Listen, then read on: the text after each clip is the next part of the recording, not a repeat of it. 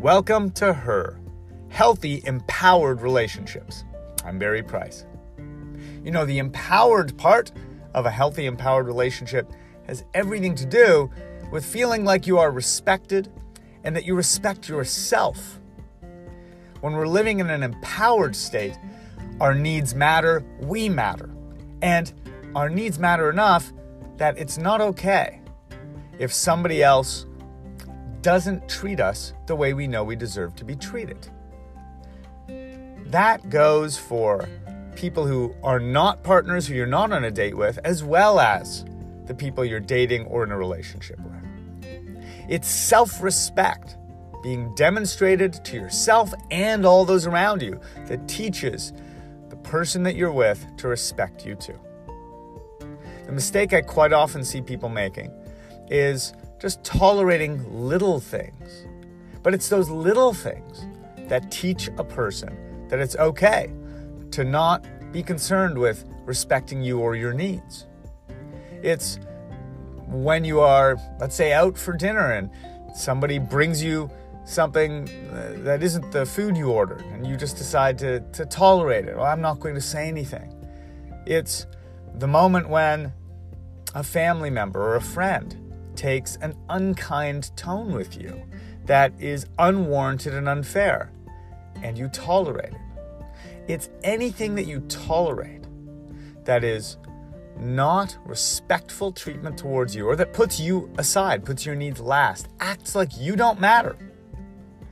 And that even includes you asking for what you need or telling somebody what you need and then apologizing or being apologetic in your tone as you do it.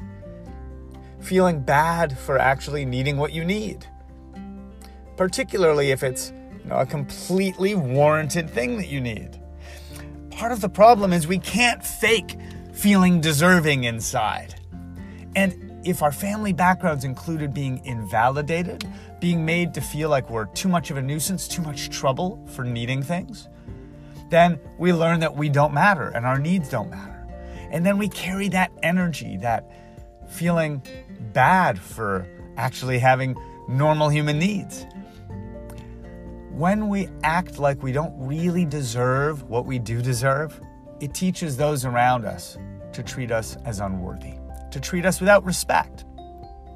So it really begins with knowing your worth, knowing what you deserve, feeling worthy, and actually consistently taking actions. When you're not willing to take care of yourself and put your needs first, then neither will others. Others will observe that and treat your needs as unimportant. Sometimes it's because in our family background it wasn't safe to speak up for our needs, or we were punished as opposed to rewarded if we took care of ourselves first.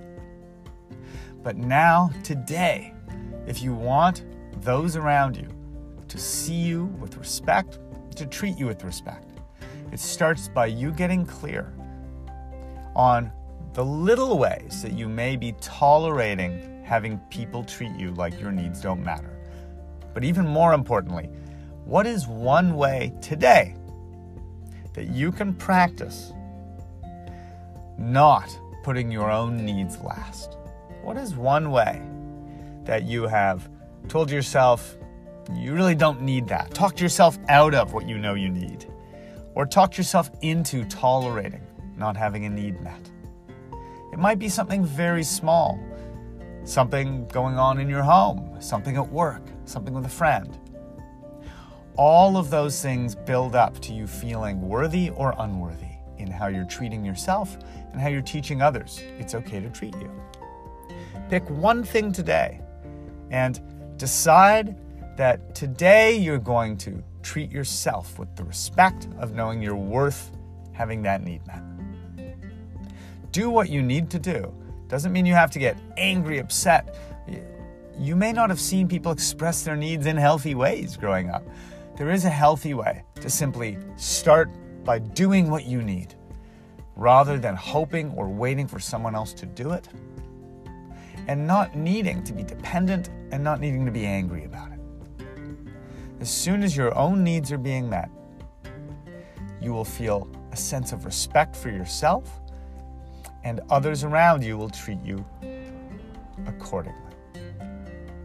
You deserve to feel empowered and to have a healthy, empowered relationship.